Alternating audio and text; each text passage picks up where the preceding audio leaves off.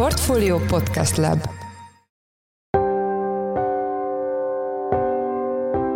Mindenkit üdvözlünk, sziasztok! Ez a Checklist a Portfólió napi podcastje április 4-én. A műsor első részében arról lesz szó, hogy jelentősen csökkent a hitelfelvételi kedv Magyarországon, ami nem jó jel, ahogy az sem, hogy az infláció felemészti a lakosság betétállományát is. Tavaly ilyenkor 13 millió forint környékén volt az átlagos összege a lakáshiteleknek, most alig több mint 9 millió forint. Úgyhogy nem csak a darabszámban, a lakástranzakciók és a lakáshitelfelvételeknek a számában, hanem az átlagos hitelösszegben is jelentős visszaesést látunk. Vendégünk Palkó István, a portfólió pénzügyi divíziójának vezető elemzője. A második blogban a török választásokkal foglalkozunk, ami nem egészen 6 hét múlva esedékes. Szó esik arról, hogy vajon le lehet-e váltani Erdogánt választásokon, és hogy is áll most az ellenzék ebben a földrengés által is tematizált kampányban. Erről Kerekes Miklóst, lapunk globál rovatának elemzőjét kérdezzük. Én Szász Péter vagyok, a Portfolio Podcast Lab szerkesztője, ez pedig a checklist április 4-én. Egészen ijesztő számok érkeztek a magyarországi hitelpiacról, mind a lakossági, mind pedig a vállalati szegmensből. Az új szerződések összege zuhan, a lakáshitelezés a töredékére esett, és gyakorlatilag a 2016-os, 17-es szinten van. Itt van velünk a stúdióban Palkó István lapunk pénzügy divíziójának vezető elemzője. Szia! Szia, köszöntöm a hallgatókat! A Magyar Nemzeti Bank februárra vonatkozó jelentése alapján a legnagyobb zuhanás az a lakáshiteleknél látható. Ennyire félnek most az emberek beleugrani egy ekkora kiadásba? Igen, úgy tűnik. Felére esett a lakástranszakciók száma a legfrissebb márciusi Duna House becslés alapján, és nagyjából ez mondható el az első negyedéves teljes statisztikáról is, így nem csoda, hogy ezt valamelyest követi a lakáshitel felvétel. De persze itt a tyúk vagy a tojás esete áll fenn, hiszen mondhatjuk azt, hogy kevesebb lakást keresnek az emberek, ezért aztán kevesebb hitelt vesznek fel hozzá, de azt is mondhatjuk, hogy túl drágák a hitelek, ezért aztán nem mernek belevágni a költözésbe. Valószínűleg mind a kettő igaz, hiszen vannak, akiket a kamatok mozgatnak elsősorban, és vannak, akiket pedig a, az általánosabb gazdasági bizonytalanság, a rezsiárak emelkedése, illetve a magas infláció bizonytalanít el attól, hogy most tervezze meg a, a hosszú távú jövőjét. Úgyhogy igen, ezek eredőjeként összességében a lakáshiteleknek az új kihelyezése februárban 68%-os esést mutatott az előző év azonos hónapjához képest, tehát kevesebb, mint harmadát vették fel lakáshitelben a a, magyar háztartások.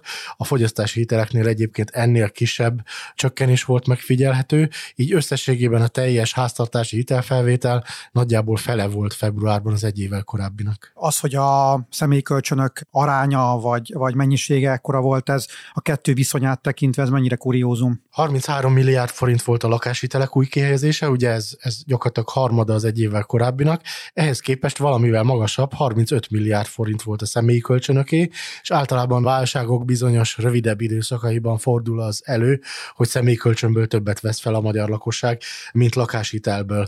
Ugyanakkor van egy másik érdekes statisztika is, és ez most jelent meg csak a jegybanknak a statisztikáiban, és ez pedig a hitelszerződésnek a darabszáma. Voltak olyan statisztikák, amelyek állományszerűen negyed évente mutatták ezt, de ilyen havi felbontásban az új szerződésekre ezt még nem láthattuk, és ezek azt mutatják, hogy februárban 3590 lakáshitelszerződést kötöttek, és ennek közel ötszörösét érte el, 16466 volt a hitelszerződéseknek a száma a személyi kölcsönök esetében, tehát jóval többen vettek fel személyi kölcsönt. Összegszerűen persze viszont nem ekkora a különbség, de most már bizony összegszerűen is a személyi kölcsönök megelőzték a lakáshiteleket. Köszönhetően egyébként annak, hogy a lakáshiteleknek az átlagos hitelösszege az jelentősen visszaesett. Tehát aki vesz is fel lakáshitelt, az megpróbálja a lakásvásárláshoz szükséges összeget más forrásból előteremteni, hiszen túl drága a lakáshitel, például rokonoktól vesz fel kamatmentesen vagy alacsony kamattal kölcsönt, esetleg baráti forrásból vagy megtakarításainak a részbeni vagy egészben történő feléléséből próbálja előteremteni a lakásvásárlásról szükséges összeget. Így például tavaly ilyenkor 13 millió forint környékén volt az átlagos összege a lakáshiteleknek, most alig több mint 9 millió forint.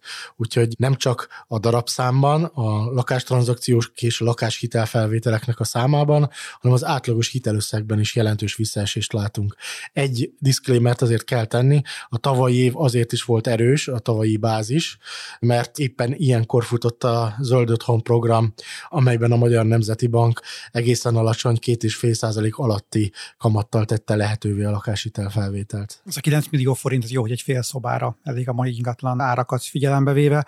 A kamatoknak milyen most a szintje, és merre indulhat? A csúcson vagyunk, vagy még mindig mehetnek fölfelé? Úgy tűnik, hogy a csúcson vagyunk, erről egyébként már az elmúlt hetekben is értekeztünk, és most megerősítik ezeket a, a jegybanknak a, a statisztikái is. 8,8% környékén tetőzött úgy tűnik a lakáshiteleknek az átlagos kamatszintje.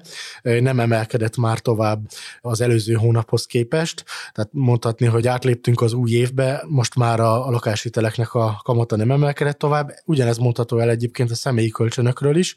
Itt már egy enyhe csökkenést, egy fél százalék pontos csökkenést láthatunk, a THM-ük az 19 százalékra mérséklődött februárban. Mennyi kölcsönt veszel egy átlagos magyar, mennyi személyi kölcsönt? A személyi kölcsönnek az átlagos összegéről igen, még nem beszéltünk, az két millió forint egyébként, ebben nagyjából stagnálást láthatunk, egy enyhe emelkedés jellemezte az elmúlt évtizedet teljes, tehát most függetlenül a különböző hiteltípusoktól, a teljes lakossági hitelállomány hogyan alakult a elmúlt hónapokban? A magyar lakosság a bankok felé február végén 9863 milliárd forintnyi hitellel tartozott.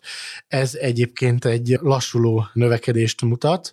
Hogyha megnézzük azt, hogy a hitelállomány mennyivel nőtt egy év alatt, akkor már mindössze 5,2%-os volt az emelkedés, miközben egyébként tavaly vagy tavaly előtt ilyen 15% környéki bővülés enyhülést láthattunk, akkor volt mondjuk egy torzító tényező benne, ez a moratórium volt, hiszen a benne lévő hitelek azok nem amortizálódtak természetes módon. Ehhez képest most viszont ugye hát természetes a növekedés után meg a csökkenése, de nem ekkora mértékű csökkenést vártunk volna idézőjelbe békeidőben. A tranzakciós adatok azt mutatják, hogy február már a második olyan hónap volt, amikor több hitel törlesztett a magyar lakosság, mint amennyit felvett. Szaknyelven a netto tranzakciók azok negatív negatív a tartományban voltak. Ez egy pozitív tendencia? Hát egyáltalán nem, persze attól is függ, hogy milyen nézőpontból közelítjük meg a kérdést. Hogyha az a kérdés, hogy a magyar háztartások adóssága az csökkente, akkor, akkor mondhatni, hogy igen, csökkenőben van, úgy tűnik, mert már apad egy kicsit a hitelállomány a lakosságnak, és ez az eladósodottság mérséklődését jelenti. Ugyanakkor a magyar háztartások nemzetközi, sőt visegrádi országokat nézve ilyen régiós összevetésben is egyáltalán nem eladósodottak a GDP-hez képest is, vagy a háztartások jövedelméhez képest, meglehetősen alacsony hiteltartozása a lakosságnak. Tehát amikor csökken egy hitelállomány, akkor ezt figyelembe véve ez egy nem nem egy igazán pozitív folyamat, a bankok szempontjából pedig kifejezetten negatív, hiszen a bankok az üzleti állományoknak a gyarapítására törekednek. Úgyhogy összességében a hitelpiac az az idei év első hónapjaiban kifejezetten gyengén teljesít. Mi a helyzet a lakossági betétekkel ilyen inflációs környezetben? Hát igen, ugye a hiteleket láthatjuk, hogy hogy érinti az infláció. Azt még ugye nem említettem, hogy amikor többet kell ugye költeni az életszínvonal fenntartására mondjuk a, a boltban, akkor kevesebb jut hiteltörlesztésére, ezért sem mennek sokan belevágni a hitelfelvételbe bár a fogyasztási hiteleknél lehet ennek pozitív hatása is, mármint az inflációnak, hiszen hogyha többet kell fizetni ugyanazért a, az értéktárgyért vagy fogyasztási cikkért, akkor lehet, hogy egyesek ugye ezt hitelből próbálják megtenni. Ennek is köszönhető, hogy kevésbé esett vissza a fogyasztási hiteleknek a volumenne. A betéteknél viszont egyértelműen negatív a hatás, hiszen ugye szoktuk említeni, hogy két csatornán keresztül is negatív hat a megtakarításokra az infláció. Egyrészt úgy, hogy a meglévő megtakarításoknak az értékét apasztja. Ezt már láttuk a az elmúlt nagyjából fél évben is, hogy bár növekedtek nominálisan a megtakarítások, de reál értéken sajnos már jelentősen visszaestek. Másrészt pedig, hogyha az életszínvonal fenntartásához, vagy a relatív fenntartásához, esetleg növeléséhez szükség van a nagyobb nominális értéken vett fogyasztásra, akkor kevesebb jut megtakarításra, tehát a megtakarítási képesség, a megtakarítási ráta, amit nézni szoktunk, az jelentősen csökken. Tehát a, a járvány alatt a rendelkezésre álló jövedelem jövedelemnek akár a 10%-át is meg tudták takarítani a háztartások agregált szinten, addig most ilyen 5% környékén lehetünk, tehát mondjuk a felére eshetett a megtakarítási képesség, bár ezzel kapcsolatban a MNB tudja a pontos adatokat megbecsülni, és hát ez, ez sajnos ugye kiadott a betétállományra, és összességében egy év alatt már 8%-os a csökkenés a lakossági betéteknél. Itt is erős volt ugyanakkor a bázis, hiszen 2022 első két hónapjában egy jelentős választási osztogatást hajtott végre a kormány, és összességében 2000 milliárd forint volt nagyjából az az összeg, ami valamilyen speciális tényezőként vagy formában került a háztartásokhoz az államtól, Hogyha ennek a hatásával tisztítanák, akkor persze nem lenne ilyen jelentős a, a csökkenés, vagy talán nem is regisztrálnánk igazából csökkenés, de ez az erős tavalyi februári bázishoz képest viszont már egyértelműen romlás látható, 8%-kal visszaesett, amiben nyilvánvalóan van hatása az inflációnak is, hiszen egyébként az, a megelőző években mindig egy dinamikus növekedést láthattunk a lakossági betétállományon, és most az mondható, hogy még a tavalyi állami kifizetések nélkül is nagy valószínűséggel csak valahol stagnálás környékén járna. Tehát egyértelműen a megtakarítási képességet azt, azt jelentősen rombolja az infláció. A cégek is óvatosak a hitelfelvétellel kapcsolatban? Igen, hát most már a cégeknél is ezt láthatjuk, bár itt jelentős volatilitás van, tehát egyik hónapról a másikra jelentősen ingadoznak a vállalati hitelfelvételek, függően például az állami hitelprogramoktól is, ezek között az Eximnek a Baros Gábor újraiparosítási hitelprogramja az, ami kiemelhető. Ez 700 milliárd forinttal indult február 1 és azóta 1000 milliárd forintra kellett kibővíteni, hiszen óriási volt iránta a kereslet. Ehhez képest februárban még a hitelszerződéseknek a volumene, pontosabban a nettó tranzakció, amit néztünk, tehát hogy mennyivel haladták meg a hitelfelvételek, a hiteltörlesztéseket, kifejezetten gyenge volt, sőt elmondható, hogy több hiteltörlesztettek még a vállalatok is februárban, mint amennyit felvettek. Ennek pedig az lehet az oka, hogy az említett hitelprogramban valószínű, hogy a szerződéskötések nagy része márciusra tevődött, másrészt pedig, hogyha ki is áramlik mondjuk 1000 milliárd forint néhány hónap alatt, vagy néhány hét alatt a vállalatokhoz, akkor ez nem feltétlenül jelent új hitelfelvételt az agregált statisztikákban, mert sok esetben csak a meglévő lejáró hitelnek a, a megújítását szolgálják ezek a hitelek. Tehát jelentős arányban ilyen szerepet töltenek be. Ennek következtében aztán a vállalatoknak a hitelfelvétel is folyamatosan csökken. Január egyébként még a februárral ellentétben egy nagy megugrást, egy kiugró hónap volt, viszont ott a Vodafone felvásárlásához kapcsolódó állami bankok által nyújtott hitelek, azok több száz milliárd forintos pluszt jelentenek a statisztikákban. Ha ezzel megtisztítjuk, akkor lényegében tavaly ősz óta egy fokozatos csökkenést láthatunk a, a vállalati hitelfelvételekben is, és hát ez azt mutatja, hogy bizony a hitelpiacnak a visszaesése nem csak a lakosságot, hanem a vállalatokat is érinti. Végén egy kicsit más téma felé vinnélek, egy más kérdésem lenne. A kormány társadalmi egyeztetésre bocsátott egy tervezetet, amely változtat a THM-nek vagy teljes hiteltíbutadónak az egyik szabályozásán. Ez mit jelent? Vissza kell mennünk február elejéig, akkor a, a kormány egy olyan rendeletet fogadott el, megjelent a magyar közlönyben, amelyik a lakásbiztosítási piacot szabályozza újra, és ennek vannak kihatásai a lakáshitelezésre is. Két fő kihatása van.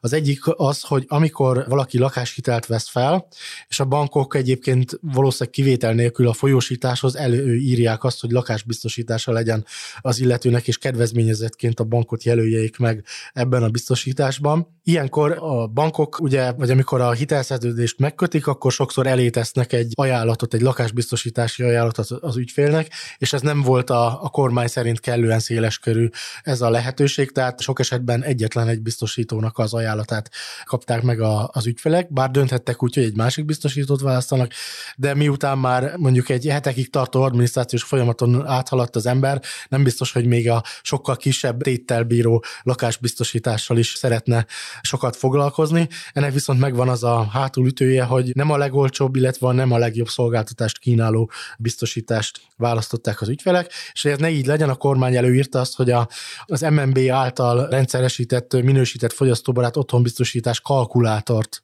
mutassák be az ügyintézők ilyenkor a, az ügyfeleknek, és a kalkulátor segítségével válasszák ki a ügyfél számára a legkedvezőbb lakásbiztosítást. Még itt is felmerül a kérdés, hogy akkor ezt hogy fogják értékesíteni, hogy fognak ugye elmenni ahhoz a biztosítóhoz még ennyi ügyintézés után, hogy a megfelelő lakásbiztosítást megkössék, vagy ezt milyen konkrét értékesítési csatornán fogják megtenni az ügyféllel. Itt rengeteg gyakorlati probléma van, mindesetre ez az első nagy változás, és ami még nincs elvarva egyébként április 30-án lép életbe ez a szabályozás. A másik pedig a THM plafonnak a kérdése. Itt nem arról van szó, hogy a lakásbiztosításoknak a díját belefoglalták volna a THM-nek a definíciójába, ez egyébként néhány valószínűleg 10 pontos emelkedést jelentene a THM-ben, tehát hogy vegye figyelembe ilyenkor a biztosításnak a díját is a hiteldíj, ami alapján az ügyfél lakáshitelt választ, hanem arról van szó, hogy valamilyen oknál fogva, és ezt ebből a szempontból nem nagyon értjük a kormányt, két banki forrásaink sem értik, hogy nem a THM definícióját változtatja meg a kormány, hanem a THM plafonba kell bele beletenniük a bankoknak a számításuk során a lakásbiztosításnak a díját, de az volt eddig a kérdés, hogy milyen lakásbiztosítás díját tegyék be, hiszen amikor a THM-et ki kell számítani a bankoknak, akkor még egyáltalán nem tudják, hogy az ügyfél végül milyen biztosítást fog választani. Így, hogy az MNB kalkulátorát kell elé tenni az ügyfélnek, így pláne nem lehet tudni előre, hogy milyen biztosítást kell figyelembe venni. Ezért aztán egy olyan javaslatot tett most közzé a kormány, amelyik legalább három jellemzőnek tekinthető értéksáv megadásával határozza meg a referenciaként figyelembe vett vagyonbiztosításnak a havi díját, és ez alapján kell kiszámítaniuk a bankoknak a, a THM-et. De nem is a THM-et, tehát itt jön a, az érthetetlen rész, hogy nem a THM definíciója változott meg, hanem a THM plafonba kell ezt figyelembe venni. A THM plafon pedig egy olyan fogalom, ami maximálja lényegében a, a hiteleknek a hiteldíját, és nem a lakáshiteleknél érdekes fogalom, hanem a fogyasztási hiteleknél, hiszen ezeknek magas a költsége. Például évele óta hitelkártyát, áruhitelt akár 52%-os THM-mel is kínálhatnak a bankok. Hát a lakáshiteleknek a THM ez nagyon messze van ettől, 12% feletti THM is ritka a lakáshitelezésben, nem hogy 30% feletti.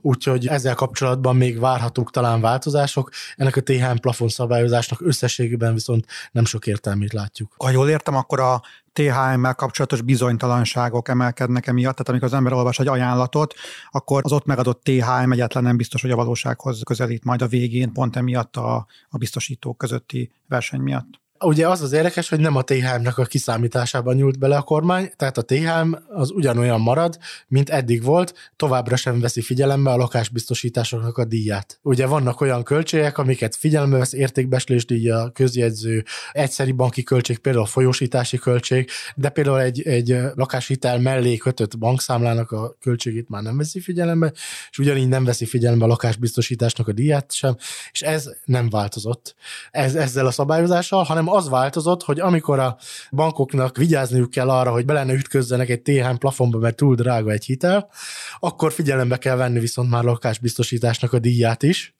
és most meghatározták, hogy ez egy háromféle tipikus lakás érték alapján kell valahogyan ezt a bankoknak megtenniük. Csak az a vicces, hogy a jelzálóghitelek esetében egyáltalán nem effektív a THM plafon, tehát nagyon messze vannak a lakáshitelek attól, hogy beleütközzenek ebbe a maximum összegbe.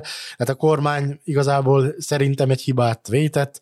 Most egyébként egy olyan jogszabály értelmezéséhez adnak mankót a bankoknak, ami lényegében egyáltalán nem célszerű, nem is effektív, és nem fogja valószínűleg a lakáshitel felvőknek vagy a biztosítás kötőknek az életét befolyásolni. Akkor bízunk benne, hogy ezen majd későbbiekben módosítanak. Az elmúlt percekben Palkó István lapunk pénzügy divíziójának vezető elemzője volt a vendégünk. Köszönjük, hogy mindezt elmondtad nekünk. Szia! Én is köszönöm a figyelmet, sziasztok! Még egy hónap és tíz nap és választások lesznek Törökországban.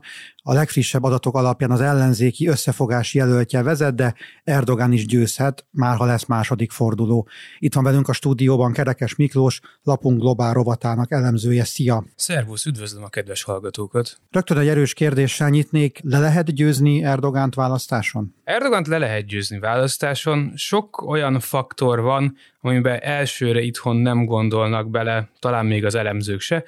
Az egyik az, hogy a török köztársaság idén száz éves. Tehát van egy száz éves állami hagyomány, azzal együtt, hogy az első ténylegesen szabad választások 1950-ben voltak, de ugyanaz a rendszer megy tovább, tehát száz éve, de ha csak 50 óta számoljuk, azért 73 éve megy tovább ez a rendszer, ez elég fontos hagyomány ilyen szempontból. Ennek sok része megváltoztatható volt, a katonai pucsök és hasonlók, de mégiscsak van egy állami hagyomány, van egy állami intézményrendszer, amit így csúnyán hangzik, de mi magyarok nem tudunk elképzelni. Tehát, hogy velünk ez így nem történik meg. Tehát, hogy 100, nem tudom, 30-40 éve, hogyha visszanézünk, hány rendszer ment, aminek milyen sarokkövei voltak, milyen állami intézményei voltak, hogy változtak meg egy magyar számára nehéz elképzelni azt, hogy tény, hogy vannak, mindenkor vannak Törökországban a rendszer vezetői részéről autoriter hajlamok. Nem véletlen, hogy lényegében minden évtizedben Törökországban a szabad választások után egy katonai pucsra van szükség ahhoz, hogy a rendszer által, tehát a laikus, szekuláris állam ideájához vissza tudjanak kerülni. Mindig is van egy tendencia, amit ellensúlyozni kell, de ezzel együtt minden ilyen időszak után visszaállnak a demokratikus választások, megváltoztatják az alkotmányt, de az alkotmányjal ez szépen megy tovább. Ami a technikai részletét illeti, hogy Erdogánt le lehet győzni, a török választási rendszerbe történt néhány változtatás a legutóbbi választáshoz képest. Alapvetően azt érdemes tudni, hogy évtizedeken keresztül egy 10%-os választási küszöb volt Törökországban, és ez a választási küszöb ez megakadályozta azt, hogy kisebb pártok bejuthassanak, és elég szigorú volt a pártok összefogásának a szabályozása is. Ennek egyik oka az volt, hogy a kisebb baloldali pártok ne juthassanak be a parlamentbe, a másik döntő oka az volt, hogy a kurdok ne juthassanak be a parlamentbe, mert lakosság arányosan, tehát nagyjából ez az erős kurd identitással rendelkező politikai aktív emberek száma a választási statisztikák alapján 10% körül van. És ez, ez Erdogan lényegében ezzel tudott hatalmon maradni, amikor Erdogan megnyeri az első választást, amivel ő 2000-es évek elején hatalomra kerül, megközelítőleg 25%-ot szerez. Viszont kettő párt jut be összesen, mert az összes többi párt beragad 10% alatt, és minden párt kiesik a parlamentből, ami a 99-es földrengéskor van. És nagyon fontos tanulság a mai nap szempontjából is, hogy meg tud történni a török parlamenti rendszerbe az, hogy az összes parlamenti párt kiesik, ezzel együtt azok, akik nagy hagyományal rendelkeztek, egy választással később visszakerültek a parlamentbe. Egy másik fontos dolog, ami szintén a jelen szempontjából meghatározó, hogy nagyon jellemző Törökországba, hogy ezek a nagy pártok kisebb pártokra szakadnak, vagy pedig ilyen spin-off pártok lesznek belőlük, ha bezárják, vagy betiltják őket, és Erdogannak a AK is így jön létre, a korábbi kormányzó vallásos konzervatív pártból válik ki, és látjuk, hogy az elmúlt években megtörtént ugyanez, kettő párt már kivált az ő pártjából, átálltak az ellenzék oldalára, viszont az eddig mért adatok alapján nem tudtak érdemi szavazatmennyiséget elvonni Erdogántól. Tehát így nem lehet legyőzni Erdogánt, hogy jó, akkor ugyanazt a narratívát valló pártokkal csatlakoznak ezek a pártok az ellenzékhez, és akkor majd az Erdogánnal szembe elégedetlen emberek majd akkor szavazni fognak ezekre a pártokra, és akkor majd egy ellenzéki szövetség legyőzi, évről évre jönnek az adatok, és látszik, hogy ez nem történik meg. Tehát három párt van, mert van még egy, ami lényegében amiből kivárt, vannak az ilyen idősebb generációja, de ez a három párt együtt lényegében az 5%-ot nem éri el. Viszont egy olyan választási rendszerről és helyzetről beszélünk, ahol minden egyes százalék nagyon fontos. Tehát amikor nagyon közel kerül, és most nagyon közel vannak a jelöltek, akkor az, hogy van 5%, ami nem az Erdogán oldalán van, hanem az ellenzék oldalán van, akkor ez egy nagyon-nagyon értékes dolog, ehhez azonban arra van szükség, hogy ennyire közel legyenek. Erdogan legyőzhetősége kapcsán fontos megjegyezni, hogy módosították a választási törvényt 2018-hoz képest, és ennek az egyik fontos módosítása a 18-as választási törvény tette egyáltalán lehetővé azt, hogy pártok összefogásba normálisan tudjanak indulni, nem belemenvén a részletekbe. Most viszont olybá tűnik, hogy a jelenlegi törvény alapján a pártra leadott szavazatokat kapja meg a párt, és így adódik össze ez a kettő egy összszavazattá. Ez annyiból fontos, hogy a rendszer arra lett optimalizálva, hogy Erdogan jelenleg egy koalíció ban van, egymaga és a pártja nem szerezte meg a legutóbbi választáson se a többséget. Ugyanúgy, hogy a 2015-ös választáson se szerzett többséget, sőt 2015-ben az addig 2000-es évek elejétől mért legrosszabb eredményt ért el. A pártja 40%-ot szerzett. Tehát, hogy ténylegesen ez a Erdogan legyőzhetősége nem csak, hogy megtörténhet, megtörténik őt választáson, és a pártját legyőzik folyamatosan. Nem szerez egy maga többséget, addig ugye mindig egy maga többséget tudott szerezni.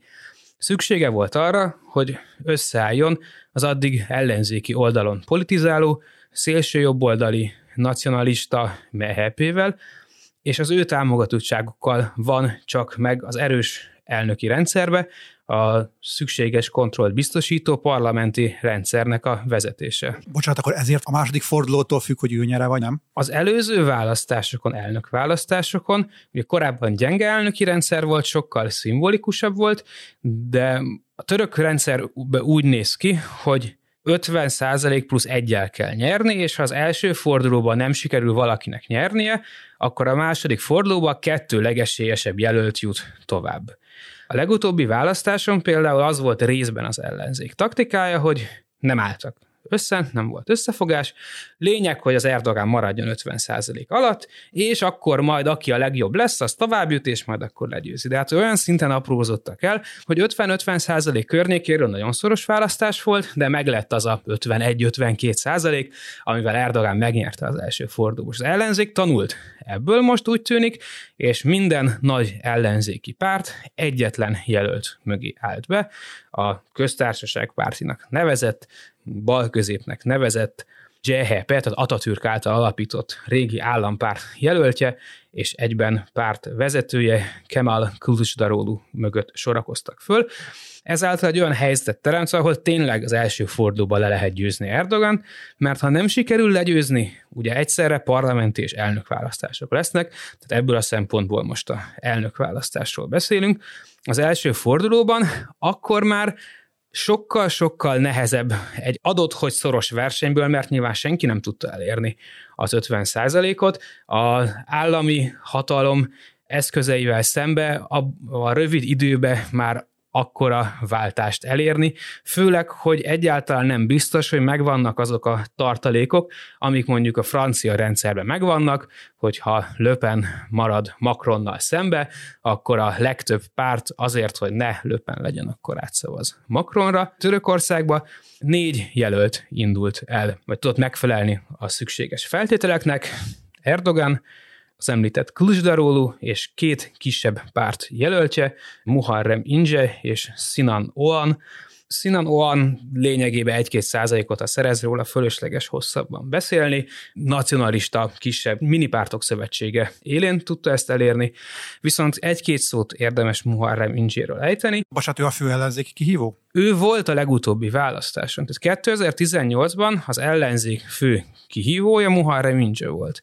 És ő egy külön pártot hozott létre az elmúlt évekbe, és ennek az élén indult el most, és neki van egy esélye 5% környéki eredményt elérni talán, viszont elemzők azon a véleményen vannak, hogyha ők ketten el tudnak érni 5%-ot, jelenlegi adatok alapján annyira szoros a verseny, hogy ezzel már meg tudják akadályozni azt, hogy Kılıçdaroğlu, aki az szinte biztos, hogy több szavazatot fog szerezni az első fordulóba, de hogy ne tudjon nyerni az első fordulóba. Akkor most ki a fő ellenzéki kihívó, és ő hogyan emelkedett föl, mit kell róla tudni? Kılıçdaroğlu egy nagyon érdekes karakter abból a szempontból, hogy minden választást elvesztett, amin elindult eddig a pártja élén, és hát ezt folyamatosan fel is hozták ellene, nem egy óriási szónok, hogy úgy fogalmazzak, viszont egy jó szakember, és sokan azért bíznak benne, mert egy ilyen helyzetben valószínűleg egy ilyen karakterre lehet szükség az ország helyzetének a rendezésére,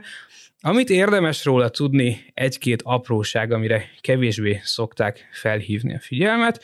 Kılıçdaroğlu Alevi, tehát egy vallási kisebbséghez tartozik Törökországba, akiknek hát nincs jó sora nagyon hosszú ideje, viszont a 90-es évek óta politikailag egyre inkább meg tudták szervezni magukat, és nagyon érdekes módon el lehet mondani lényegében azt, hogy a régi Atatürk által alapított CHP hagyományos támogató tábora az szekuláris törökökből állt, és hogy, hogy nem úgy alakult, hogy lényegében most már minden a Levi a JHP-re szavaz, tehát egy ilyen összefonódás létrejött egy olyan rendszerbe, amikor a JHP utoljára kormányon talán 80-ban volt, tehát a 80-ban megbukott kormányban volt benne, ha nem tévedek talán, ha csak a 90-es évek valamelyik koalíciós kormányában nem fértek be, de az, hogy érdemi hatalommal nagyon régen nem rendelkeznek, de mégis egy establishment pártról van szó. Ugye ennek az elnöke, nagyon érdekes, hogy különböző dolgokkal próbálkozik, hogy felhívja a figyelmet a pártjára. Volt egy ilyen igazság menete évekkel ezelőtt, amikor talán Ankara és Isztambul között gyalogolt végig. Mindenek által azonban egy olyan helyzet alakult. Most ki, hogy a választás tematikája a földrengés miatt úgy tűnik, hogy nagyon low profile lesz, tehát nem lesznek nagy meetingek, hanem talán az ő alkatához szerencsésen alakul, hogy nem óriási szónoklatokat kell tartani, hanem más módon kell szervezni ezt. És maga a kampány mennyire kemény, mennyire kemény az állam, az ellenfeleivel vannak-e betiltások, tehát olyanok, amelyek tényleg izgalmassá és fordulatossá tesznek egy ilyen kampányt. Az év elején, ahogy kezdtünk ráfordulni 2023-ra, amiről lehetett tudni, hogy egy választási év lesz. Ugye ezt fontos hangsúlyozni még egyszer, hogy 2023 a török köztársaság századik évfordulója, egy óriási szimbólummal bír mindkét oldal számára. Tehát ugye az ellenzék mostani legerősebb pártja, JHP, mint többször elhangzott, Atatürk által lett alapítva, tehát nyilván számukra ez egy óriási visszatérés lenne, hogyha ők tudnának nyerni nagyon hosszú évtizedek után. Erdogan pedig az első török vezető, aki meg tudta haladni Atatürk örökségét, és hosszabb ideig volt hatalomba, és a saját világnézetét el tudta érni, hogy, hogy a török köztársaság jelentős része ossza, és az intézményrendszert is ehhez mérten átalakítsa. Viszont a kampány kapcsán azt lehetett tudni, hogy a játékszabályok hogy fognak alakulni, és egy hat párti, tehát kettő nagy és négy kicsi pártból álló választási szövetség alkotta az ellenzéket, akik nem tudtak megállapodni egy jelöltben. Ezáltal viszont félig elérték, hogy a kampány se indult el, mert hát, hogy nem volt meg, hogy ki a fő célpont, ugye, hogy ki ellen lehetne. Biztos, ami biztos a legesélyesebb jelöltnek tartott, tehát lényegében a négy legesélyesebb jelölt, aki szóba került, Kılıçdaroğlu saját maga, pártjának elnöke, ez fontos hangsúlyozni, és az ő pártja által adott két polgármester, Ankara polgármestere, Mansur Javas és Isztambul polgármestere, Ekrem Imamoglu, valamint a második legnagyobb szövetség második legnagyobb pártjának, az I pártjának az elnöke Meral Akşener. Ez annyiból releváns, hogy és a két polgármester népszerű volt a többieknél. Az év elején, hogy, hogy nem úgy alakult Törökországban, hogy a választási bizottság megsértése miatt börtönbüntetésre ítélték Ekrem Imamoglu isztambuli polgármestert, a legnépszerűbb jelöltet. Ez nem kifejezetten könnyítette volna meg azt, hogy ő legyen a jelölt. És amikor már majdnem megállapodtak, már a földrengés is megtörtént az utolsó utáni pillanatba, olybá tűnt, de még az utolsó utáni előtti pillanatba, Meral Aksener, az ellenzék második legerősebb, a szövetség második legerősebb pártja, az elnöke felállt az asztalt, és azt mondja, hogy kilép az összefogásból. Hogy ő nem hajlandó Kılıçdaroğlu támogatni, mert egy ilyen karakterrel nem lehet legyőzni Erdogánt, és a többi, és a többi. Majd három nappal később visszajött az asztalhoz, és megszavazták azt, hogy Kılıçdaroğlu jelölt, azzal, hogy alelnök jelöltként az összefogás összes többi pártjának az elnöke, és Imamólu és javas lett. Tehát el tudta érni azt, és ez egy nagyon fontos dolog, és a török politikában ebbe a köztes négy napban is erről beszéltek sokszor, hogy ha szétesik a koalíció, az egy óriási hiba volt. Viszont ha el tudja érni, hogy egy esélyesebb jelölt legyen, vagy egy esélyesebb jelölt felállást legyen, az egy siker. És az látszik, hogy Imamoglu támogatottsága a említett jelöltek közül a legalacsonyabb volt Erdogan ellen. Úgy tűnik, hogy őt tudja legkönnyebben megverni. Mióta ő lett a jelölt, azóta folyamatosan 5-10 pontokkal vezet, viszont Aksener támogatói nem nagyon értékelték ezt a gesztust, és egy 5%-kal esett a pár támogatottsága. Még a végén azt mondd el, kérlek, beszéltünk már a checklistben korábban is arról, hogy a földrengés mennyire tematizálta ezt a választást. Azóta ez lecsengett, vagy még mindig elég erősen jelen van ez a közbeszédben? Jelen van a közbeszédben. Egyes elemzők azon a véleményen vannak, hogy nagyon legalább annyiban szerencsés a kialakult helyzet Erdogan számára, hogy ezt tematizálja a közbeszédet. Tehát amikor a választásra ráfordult Törökország, tehát a földrengés előtti hetekben csak akár, akkor a minimálbér emelésektől kezdve mindenféle állami szociális juttatások, folyamatos külpolitikai feszültségek, Görögországgal, vagy más szomszédos országokkal, Szíria és hasonló dolgok tematizálták a török közbeszédet, a szíriai menekültek, oktatásválsága, az infláció Törökországban. A földrengéssel ez, ez megváltozott jelentős mértékben. Érdekes módon eleinte úgy tűnt, úgy tűnhetett az első nap talán, hogy egyértelműen Erdogan fog profitálni a földrengésből, mert hát mit tud az ellenzék egy ilyen helyzetben csinálni, ott az állam, ott az állam segít, tesz, vesz és minden, viszont hát nem tudom, mindenki, de nagyon sokak nagy meglepetésére kiderült, hogy a török állam nem kifejezetten tudta hatékonyan ellátni a feladatát ezen időszakban, és teret nyitott az ellenzéknek, aki részt tudott venni. És ennek két érdekes számos egyéb közül kettő kiemelendő érdekes hatása van talán a választás szempontjából. Az egyik az az, hogy olyan kisebb pártok meg tudtak jelenni a földrengés a részeken, és segítséget tudtak nyújtani, akik alapvetően nehezebben tudják tematizálni a politikát. És bár nem esett szó, de érdemes egy-két mondat elején megemlíteni, hogy azért is hangsúlyoztam sokszor, hogy az ellenzéki összefogás második legnagyobb pártja, mert az ellenzék második legnagyobb pártja a kurdoknak a pártja, kurdok által támogatott HDP és ők egy baloldali, szélső baloldali összefogást hoztak létre, és szintén a választási tematika kapcsán eleinte úgy tűnt, hogy ők nem kaphatnak egy korábbi ügy miatt választási kampánytámogatást sem, illetve folyamatban van a párt bezárásának a ügye.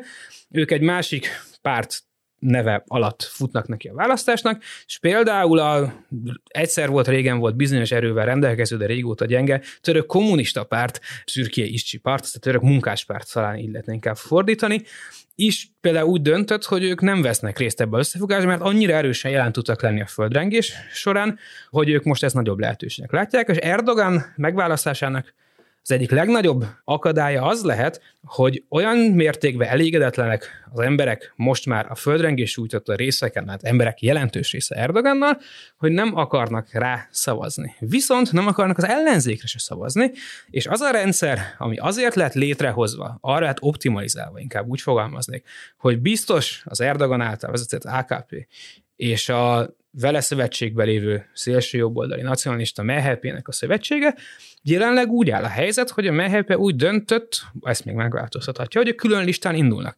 Innentől viszont minden olyan számítás, ami eddig megvolt, tehát azzal számolt minden politikai elemző, és Erdoganék is, hogy a Dehont rendszer eloszlása miatt 41-43 százalékkal, ha annyit szerez Erdogan mögött álló szövetség, a parlamenti választásokon, akkor megszerzik a parlamenti többséget. Ha megszerzik a parlamenti többséget, és nem kapnak ki az első fordulóba, akkor nagyon könnyű amellett érvelni, hogy de hát ki akarna egy megosztott országot, akkor ugyanaz adja az elnököt, mint a parlamentet. Viszont ha külön listán indul a mehepe, akkor ugrik az egész. És azért gondolkoznak azon, hogy külön listán induljanak, az egyik belőlük vált ki az ellenzéki összefogás második legerősebb pártja, és az onnan eltűnő 4-5 százaléknyi szavazatot próbálhatják becsatornázni. A másik pedig az, és visszatérve ez az utolsó témához, hogy nagyon sok szavazó, azért hagyományosan az Erdogán politikáját támogató régió, amit a földrengés sújtott, nem akar az ellenzékre szavazni feltétlenül, tehát ha külön elindul ez Erdogánnal szövetségbe lévő MHP, akkor ők protest szavazatként, hogy azt akarják érezni, hogy az Erdogánnal nem elégedettek, de nem azt, hogy az egész politikával és az egész rendszerrel. És jelen pillanatban, amennyire ezt, ha nem történik valami egetrengető dolog, amit hát Törökország most van mert garantálni, az egyik nagyon érdekes tematika ez lesz, hogy milyen szinten tudnak összefogni ezek a pártok, és többet fognak-e nyerni, bármelyik oldalról is van szó, vagy többet fognak veszíteni a földrengés által teljesen átalakult tematikával. Köszönöm szépen ezt a kimerítő összefoglalót az elmúlt percekben. Kerekes Miklós, lapunk globál rovatának elemzője volt a vendégünk. Köszönjük, hogy a rendelkezésünkre álltál. Szia! Örülök, hogy itt lehettem.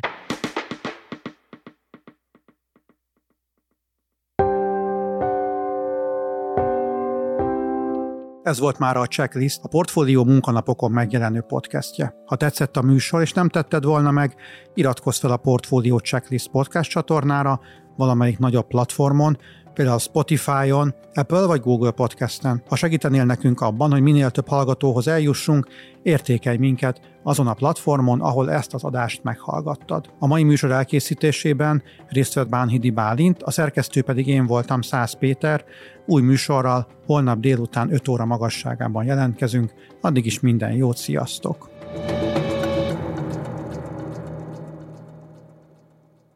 Reklám következik.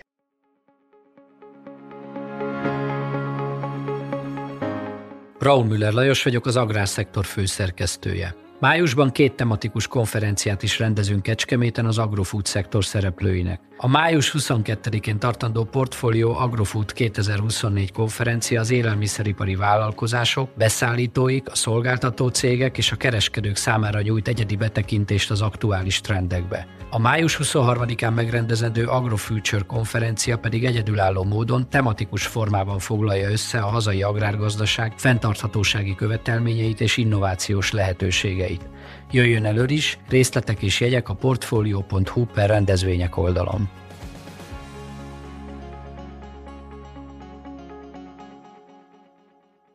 Reklámot hallottak.